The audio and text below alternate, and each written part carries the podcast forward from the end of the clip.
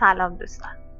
ضمن تشکر از همراهانی که در این مدت با نظرات و حمایت ها نقد و پرسشگری به ما انگیزه مضاعفی برای تهیه و انتشار پادکست آدم دادن. در این فایل کوتاه می‌خوایم به یکی از سوالات شایعی که توسط شما مطرح شده پاسخ بدیم. بسیاری از دوستان که روی کانال تلگرام، صفحه فیسبوک، اینستاگرام و یا وبسایت ما پادکست آدم رو دنبال می‌کنن توی مدت در مورد واژه پادکست از ما پرسیدن. و سوالشون به طور دقیق اینه که چه فرقی بین یه فایل صوتی ضبط شده با پادکست وجود داره. پاسخ مختصر و مفید اینه که اولا پادکست ها رو میشه از طریق اپلیکیشن های مخصوص شنیدن پادکست روی گوشی موبایل پیدا کرد و شنید. دوما اینکه اگه ما به یه پادکست از طریق اپلیکیشن های مخصوص پادکست گوش بدیم این اپلیکیشن ها به ما امکاناتی رو میدن که در گوش دادن به یه فایل صوتی ضبط شده معمولی مثلا توی تلگرام و یا اینستاگرام و فیسبوک وجود ندارن.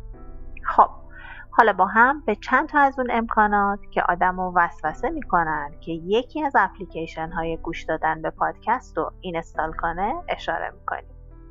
با تاکید. روی این نکته که ما به شما توصیه می‌کنیم که روی موبایلتون یکی از اپلیکیشن های پادکست رو داشته باشید.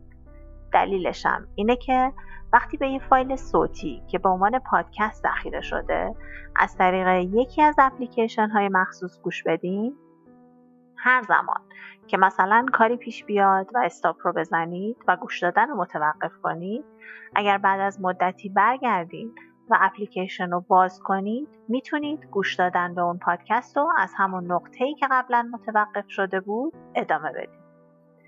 امکان مفید دیگه اینه که یه فایل صوتی می‌تونه از طریق اپلیکیشن های مخصوص پادکست با حجم کمی ذخیره بشه. و هر زمان که حتی اینترنت ندارید هم می‌تونید به پادکست هایی که ذخیره شدن گوش بدید.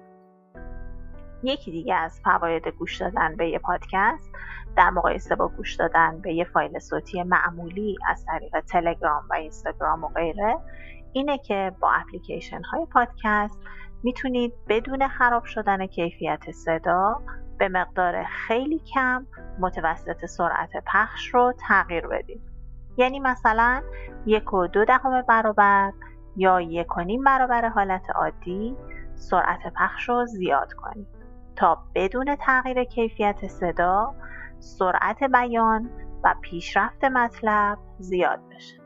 یا حتی دو برابر یا بیشتر می‌تونید سرعت رو زیاد کنید. به همین صورت می‌تونید سرعت پخش رو هر قدر که لازمه کم کنید. یکی دیگه از فواید استفاده از این اپلیکیشن ها برای گوش دادن به پادکست اینه که هر وقت اپیزود جدیدی از پادکستی که میپسندین بیاد وقتی به اینترنت وصل هستین می‌تونه با اجازه خودتون یا به طور خودکار روی گوشی شما دانلود بشه. و بعد برای شما پیغام بیاد تا هر وقت که شرایطتون اجازه بده بتونید چیزی که دوست دارین رو گوش بدین.